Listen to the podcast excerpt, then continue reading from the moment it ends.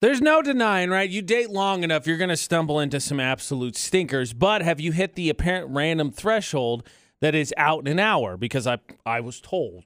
Ames with AJ on VFX. It's the debate at eight. That's the threshold, right? You don't want to go longer than an hour. If you don't see it going anywhere, especially if it's getting bad, get out of there. Now, I think the worst date I ever went on. Honestly, it wasn't even the date herself. She was nice. I just feel like we had chemistry. It was her friend her friend was like uh, a, a dating a buddy of mine. And I was like, okay, yeah, you could set me up because she was always bugging me about it. I think mostly because she wanted to get her boyfriend back. we were spending so much time together. And then she was like, uh, how's how'd it go? I was like, it was all right. She's like, Are you guys gonna hang out again? I don't know. I think I'm hanging out with Andrew. She goes, wow, if you don't want to be honest about it, then I just won't set you up again. And I'm like, I just talked to your boyfriend about hanging out tonight. I'm not making this up. And then she stormed off, and I'm like, okay, don't set. What is going on? Whatever. I don't know that I've ever had a terrible date that I've been like, oh my gosh, please either strike me down or get me out of here. But what I'm curious about is your story because it was the poll of the day. For instance, Diana said he asked how long we had to date before we could do the fun stuff. He actually thought we were dating after one date. I actually had to block him. Oof. Oof. Tiffany said, told me he knew we were going to do it the minute he saw me. So why was wasting time with small talk? I suddenly had an emergency I had to leave to take care of. I gotta be honest, I'm envious of people, not the situation, because I, I know my friends would do it. I don't want to find myself in that situation, but I'm envious of not having a story where I have people I call and I'm like, hey, so like this is terrible. I'm gonna call you back in, in like five minutes, cry. Like something absolutely terrible has happened. Actually, if I can be honest with you, the one op- one time that actually happened, my family got mad at me. I don't want to get too much in details because it makes everybody look bad, but someone had a family emergency and like was losing a family member, a friend, and needed someone, and I left a family dinner to go be with them, and the family was mad that I left on sudden notice. What what what did you want me to do? Like, okay, I'll I'll appetizers first, you're right, and then I'll bowl. What do you want me to do? Nicole commented said he asked me out to lunch, ended up being over 15 minutes late without an explanation or an apology. Then he wouldn't talk, so I carried on with small talk. He gave me short worded answers. Then a special needs worker asked if he was a cop. He worked for the Highway Patrol and he was in his uniform. When he said he did, the worker said that he looked up to cops and they were his heroes. The worker excused himself but said that he would go back to ask about his job. Before the worker got back, the date paid and told me he wanted to leave so he didn't have to do with that quote weirdo freak. Needless to say, that was the only date. Man, like, don't be wrong. As someone who works in a can I say a public job? Like I don't I don't want to sound egotistical, but you know, one that people recognize me. Like I get having days where you just don't feel like chatting, but I mean that would you're gonna make that dude's day, and that's the reaction. Ugh. Yes, Nicole, absolutely the right decision. What is your story that got you out in less than an hour? That was all she wrote. I would get a text here. Uh, he stole breadsticks off the two tables next to us. What? What? Aren't they? Okay, maybe not. Maybe not. Maybe not. There are some places, but aren't they generally free? Like, what, what is the point of stealing them? What? What? Uh, here's a text. She got drunk and uh, had a little accident in her. oh my gosh. Oh my gosh. Okay. Out in an hour. You're punching out in under an hour. That is apparently the threshold we're trying to cross. It is the poll of the day. There's been some great stories. I'm sorry, ladies, you had to deal with all that. Utah's VFX on our social media. You read stuff like that and you just can't help but to feel bad because, like, you understand why people are are like, oh man, I just don't want to date. I don't want to try it. I'm jaded. I get it. I get it because not even that you have enough bad experiences. Life teaches you. Your brain says, "Are we sure we want to do this again?"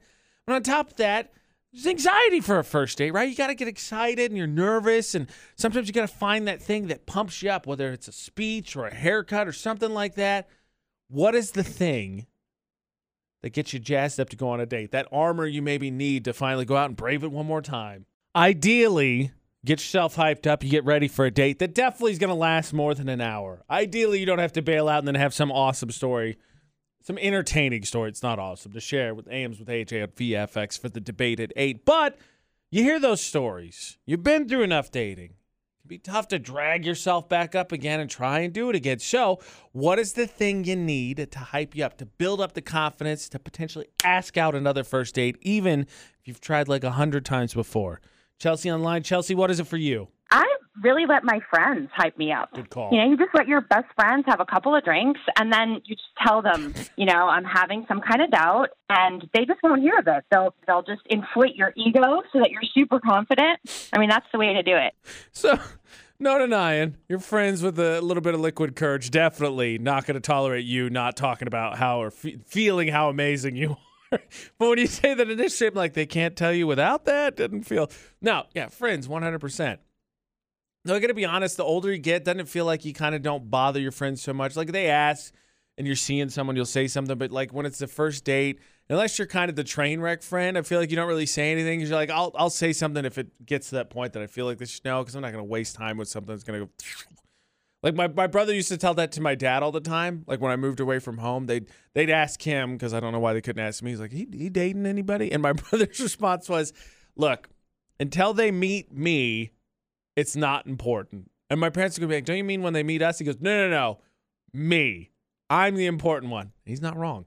Uh, what is the thing you need to build the confidence to ask someone out for that first date? Avery's on the line. Avery, what is it for you, my man? Oh, I built up my courage by going out, getting some new clothes, Right. and a new haircut. Uh, it helped me with way more confidence, you know, because I looked at my best. And when I asked her out, she said yes, and like we're still together, and it's almost two years now. Dude, awesome. Also, what Avery said when I went into college, uh, part of it was just I wanted a new me, right? Because you're going to somewhere else, so you can kind of control the narrative because you're told new people. I got a haircut. I got my ears pierced. Uh, pretty early on, I actually started wearing a lot more black. Painted my nails, and I felt like invincible, man.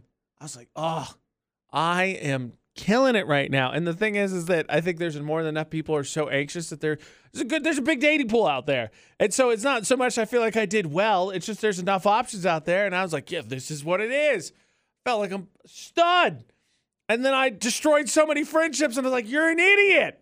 But yes, I mean, uh, three S's, right? For uh, I guess for everybody. I was gonna say for fellas, but style, shave, shower. Not necessarily in that particular order, but those are three S's I think before you go out on a date. Man, you got you got to look good. You look good in an outfit. You got confidence. The last thing is, especially as a bigger guy, like you don't feel confident in that. You're gonna be thinking about. it. It's gonna be rolling in the back of your brain. Like, are they noticing? Like, is this sticking out too much? Man, I feel just it's a little bit too much.